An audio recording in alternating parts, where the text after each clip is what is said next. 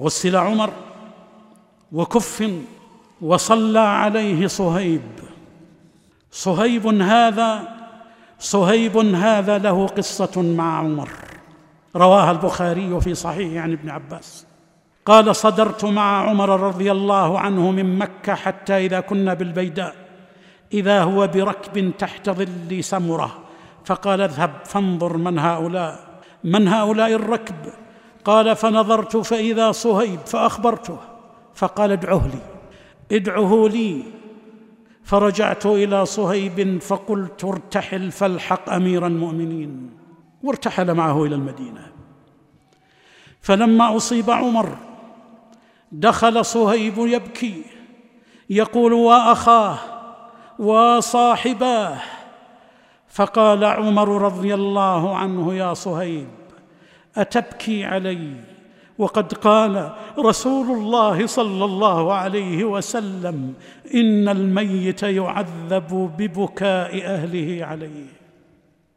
هذا رواه البخاري. صهيب هو الذي قال فيه عمر بن الخطاب وعمر بن الخطاب لا يمدح إلا من يستحق المدح. قال نعم العبد صهيب لو لم يخف الله لم يعصه. يعني أنه لا يعصي حتى لو لم يخاف الله. فكيف إذا كان يخاف الله عز وجل؟ فهو أولى وأولى وأولى بأنه لا يعصي. صلى عليه صهيب لماذا؟ لأن النبي لأن عمر بن الخطاب رضي الله عنه وأرضاه لما حدد الستة أمر بأن يصلي في المسلمين مدة الشورى صهيب. فكان هو الذي يصلي بهم في مسجد رسول الله صلى الله عليه وآله وسلم. فلما أتي بعمر ليصلى عليه لم يجعل أحد من الستة على فضلهم أن يصلي عليه أن يصلي حتى لا يظن أن في ذلك ترشيحا له بالخلافة. كبر عليه أربعة ودفن في قبره ونزل دفن مع صاحبيه رضوان الله على أبي بكر وصلى الله على الخاتم محمد صلى الله عليه وسلم. نزل في قبره عثمان بن عفان وسعيد بن زيد بن عمرو بن نفيل قريب لعمر وصهيب وعبد الله بن عمر وواروا عمر بن الخطاب التراب مع صاحبيه رضي الله عنه وأرضاه. وصار الناس يصلون عليه. ذكرنا قول ابن عباس الآن نأتي إلى قول صحابي جليل شهادته مهمة وخاصة في تاريخ الإسلام وموقف بعض الطوائف من عمر بن الخطاب رضي الله عنه وأرضاه.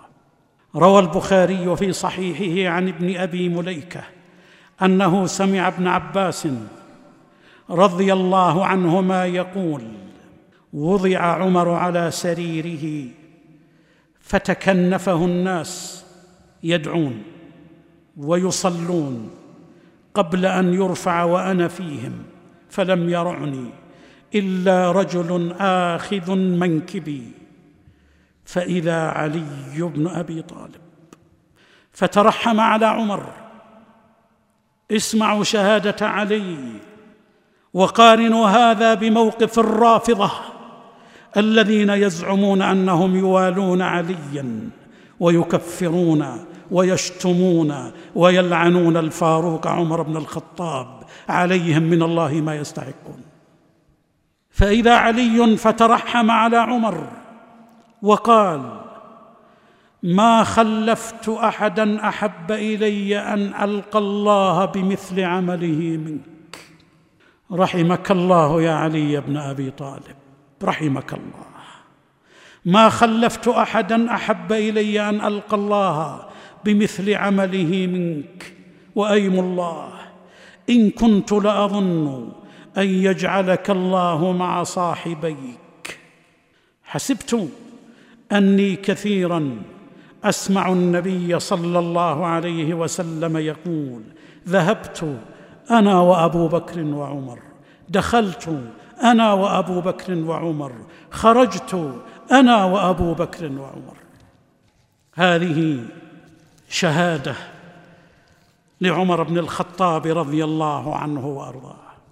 ونختم في هذه الفقرة قبل الدروس نختم بقصة جرت زمن الوليد بن عبد الملك أي بعد استشهاد عمر بأكثر من أربعين عاما.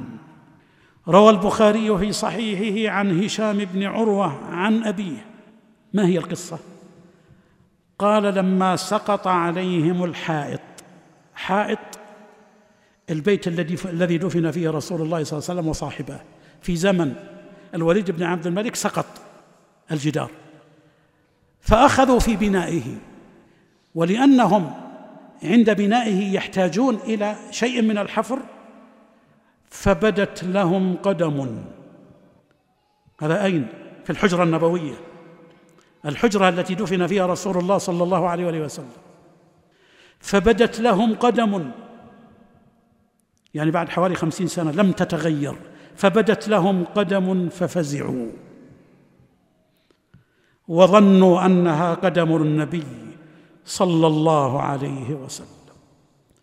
فما وجدوا أحدا يعلم ذلك حتى قال لهم عروة أي عروة بن الزبير لا والله ما هي قدم النبي صلى الله عليه وسلم ما هي إلا قدم عمر رضي الله عنه. لم تتغير لم تتغير قدم عمر. بعد مضي ما يقارب الخمسين عاما لأنه مات شهيدا في سبيل الله رضي الله عنه وأرضاه. إذا كانت عائشة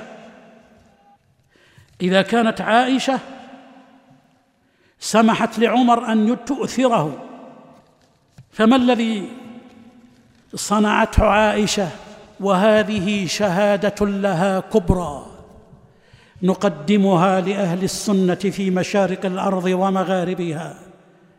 كشهادة علي قبل قليل تبين لنا أنها الصديقة بنت الصديق رضي الله عنه وأرضاه رضي الله عنها وابي عن ابيها روى البخاري في صحيحه ما ألذ روايات البخاري؟ ما أطيبها؟ عيشوا مع البخاري يا أيتها الأمة الإسلامية. روى البخاري عن هشام عن أبيه يعني هشام بن عروة عن أبيه قال عن عائشة رضي الله عنها أنها أوصت عبد الله بن الزبير رضي الله عنه. بماذا أوصت؟ لا تدفنني معهم. تقصد مع رسول الله وأبي بكر وعمر. لا تدفنني معهم وادفني مع صواحبي بالبقيع. يعني مع بقية أزواج النبي صلى الله عليه وسلم بالبقيع. ما هي العلة يا عائشة؟ لماذا؟ لماذا؟ قالت لا أزكى به أبدا. لا أزكى به أبدا. قفوا عند هذه الكلمة. قال العلماء في شرح هذا كرهت أن يقال إنها مدفونة مع النبي صلى الله عليه وسلم فيكون ذلك تعظيما لها وهو غاية التواضع من أم المؤمنين رضي الله عنها وارضاها رحمكم الله ورضي عنكم. أيها الصحابة الأجلاء. خامسا وأخيرا. أهم الدروس والعبر والعظات. ولا أظن أننا بعد هذا العرض المختصر إلا وكل واحد منا قد لفت انتباهه. جملة من الدروس والعظات. كيف لا والأحداث كلها عبر وعظات ودروس. لكن لا بأس نذكركم ببعضها وإن كان وإن كانت الإشارة إليها قد سبقت. أولها الفاجعة التي أصابت المسلمين بمقتل عمر واستشهاده لأن ذلك جاء فجأة. لم يكن ذلك كميتة أبي بكر الصديق رضي الله عنه. لأن ميتته كانت على إثر مرضه أياما. أما عمر فكانت فجأة فاجعة فجع بها المسلمون في مشارق الأرض ومغاربها. وكيف لا تكون فاجعة؟ والمقتول الفاروق عمر والقتل في صلاة الفجر ومكان القتل في مسجد رسول الله صلى الله عليه وسلم. يقول عمرو بن ميمون التابعي كأن الناس لم تصبهم مصيبة قبل يومئذ. وفعلا في عهد عمر وخلافة أكثر من عشر سنوات امتدت الفتوحات اعتز الإسلام صار المسلم يمشي من مشارق الأرض ومغاربها تحت ظل دولة الإسلام وعدل عمر بن الخطاب رضي الله عنه وأرضاه. كان أمراء الأقاليم والأمصار يرجفون خوفا من عمر بن الخطاب رضي الله عنه وأرضاه وحسابه. ولهذا لما قتل فجع الناس. تقول بعض الروايات إن ابن عباس لما طعن عمر خرج يستطلع. قال فما مر على ملأ إلا وهم يبكون كأنهم فقدوا أبكار أولادهم. يعني كأن الواحد منهم فقد ولده البكر وصدقوا في بكائهم وفي حزنهم وفي حبهم لعمر بن الخطاب رضي الله عنه تقول بعض الروايات إن عمر لما طعن وجعل الأمر شورى أمر. أن يطعم الناس زمن الشورى ثلاثة أيام حتى لا ينشغل أحد بأي شيء آخر. قال لهم مدوا الموائد وأطعموا الناس وأهل الشورى يتشاورون ويشاورون الناس حتى يتم اختيار الخليفة. يقول الراوي لما وضعت الموائد كف الناس عن الطعام من شدة حزنهم. فقام العباس بن عبد المطلب رضي الله عنه فخطب الناس وقال أيها الناس إن رسول الله صلى الله عليه وسلم قد مات وأكلنا بعده وشربنا ومات أبو بكر فأكلنا فلا بد للناس من أكل وشرب ومد يده العباس فأكل وأكل الناس معه. الفاجعة حتى الطعام ليس لهم فيه شهوة مع أن الموائد ممدودة. كان عبد الله بن مسعود يذكر عمر فيبكي طويلا ويقول كان عمر حصنا للإسلام يدخلون منه ولا يخرجون. حصن. الدولة الإسلامية حصن فيها عمر.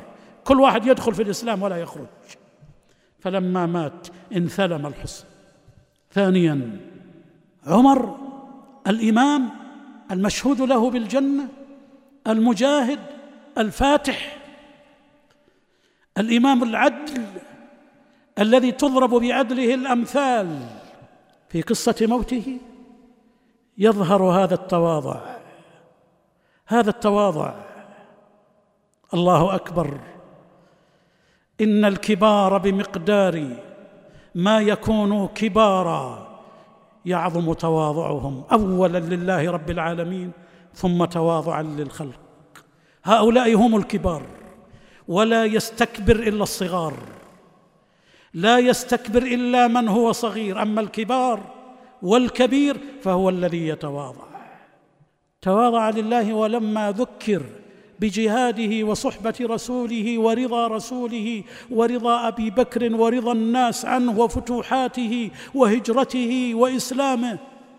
كان إسلامه نصرا وكانت هجرته فتحا. وكانت خلافته نصرا للأمة الإسلامية. في مقابل هذا الجهاد العظيم ماذا يقول عمر رضي الله عنه لمن يحدثه تمنيت أن الأمر كفاف لا علي ولا لي. يتمنى أن الأمر كفاف ليس علي مسؤولية ولا لي. من هؤلاء الرجال؟ يا أيها المسلمون يا أيها الباذلون يا أيها المجاهدون يا أيها الدعاة يا أيها الأخيار يا أيها الفضلاء. لا تمنوا بإسلامكم وجهادكم وعملكم. هذا عمر بن الخطاب ومن هو مثل عمر ويتمنى عند موته أن يأتي إلى ربه يوم القيامة لا عليه ولا له. ويقول لو أن لي طلاع الأرض ذهبا لافتديت به من هول المطلع. المشهد الثاني لتواضعه قصة استئذانه لعائشة. لست اليوم أميرا للمؤمنين. أنا لست اليوم من جرحه لما رجى جرحه غائر. وأنه لا أمل في شفائه قال أنا لست اليوم أميرا للمؤمنين.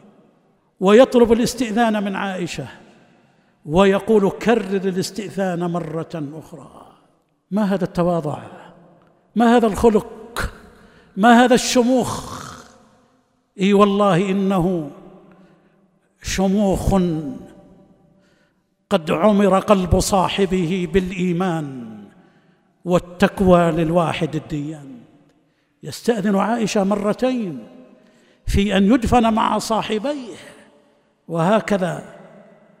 في تلك اللحظات العظيمة العصيبة على الأمة الإسلامية نجد الفاروق عمر إنما ينظر إلى ما يستقبل من أيامه في رحلته الكبرى إلى رب العالمين وهو يستقبل الرحلة من الدنيا إلى الآخرة.